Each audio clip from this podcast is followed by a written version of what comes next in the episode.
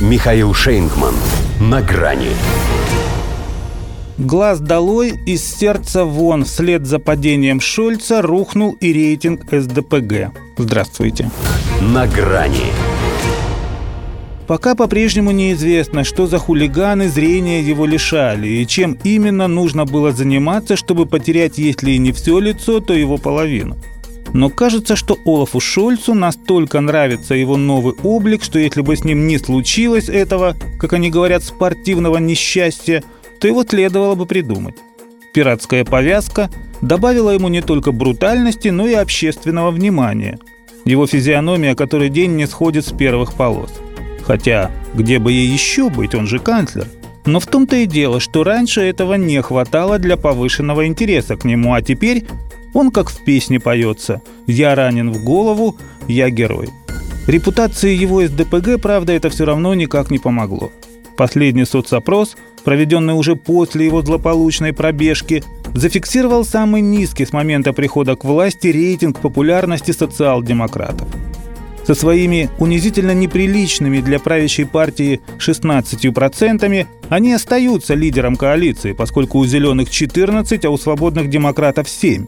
Но тут ведь принципиально, что от несистемной альтернативы для Германии они отстают уже на целых 5 пунктов, хотя еще пару недель назад их разделяли всего лишь десятые. А ХДС, у которого 27%, им и вовсе везет трамвайную остановку. Но к Шольцу-то какие претензии? Ему теперь даже нельзя сказать про три глаза, указывая на причины критического падения спроса на всю его левую идеологию. Потому что как можно использовать множественное число, призывая к этому циклопа? Хотя еще и потому, что его уже пора ткнуть во все то, что он тут наворотил носом, как того нашкодившего кота, который по-человечески совсем не понимает. Впрочем, этот, похоже, кое-что начинает соображать.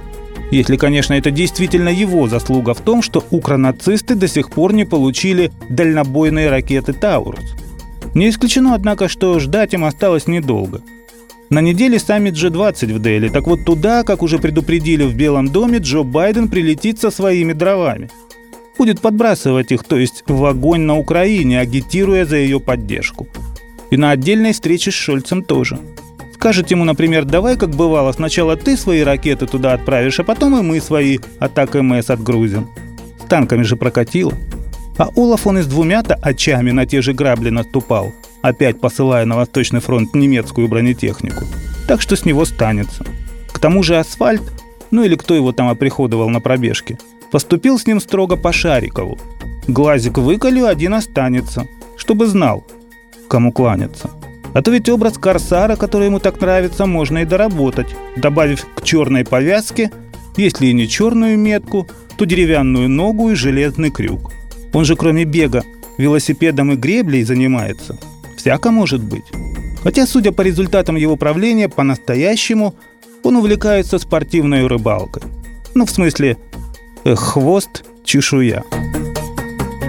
До свидания.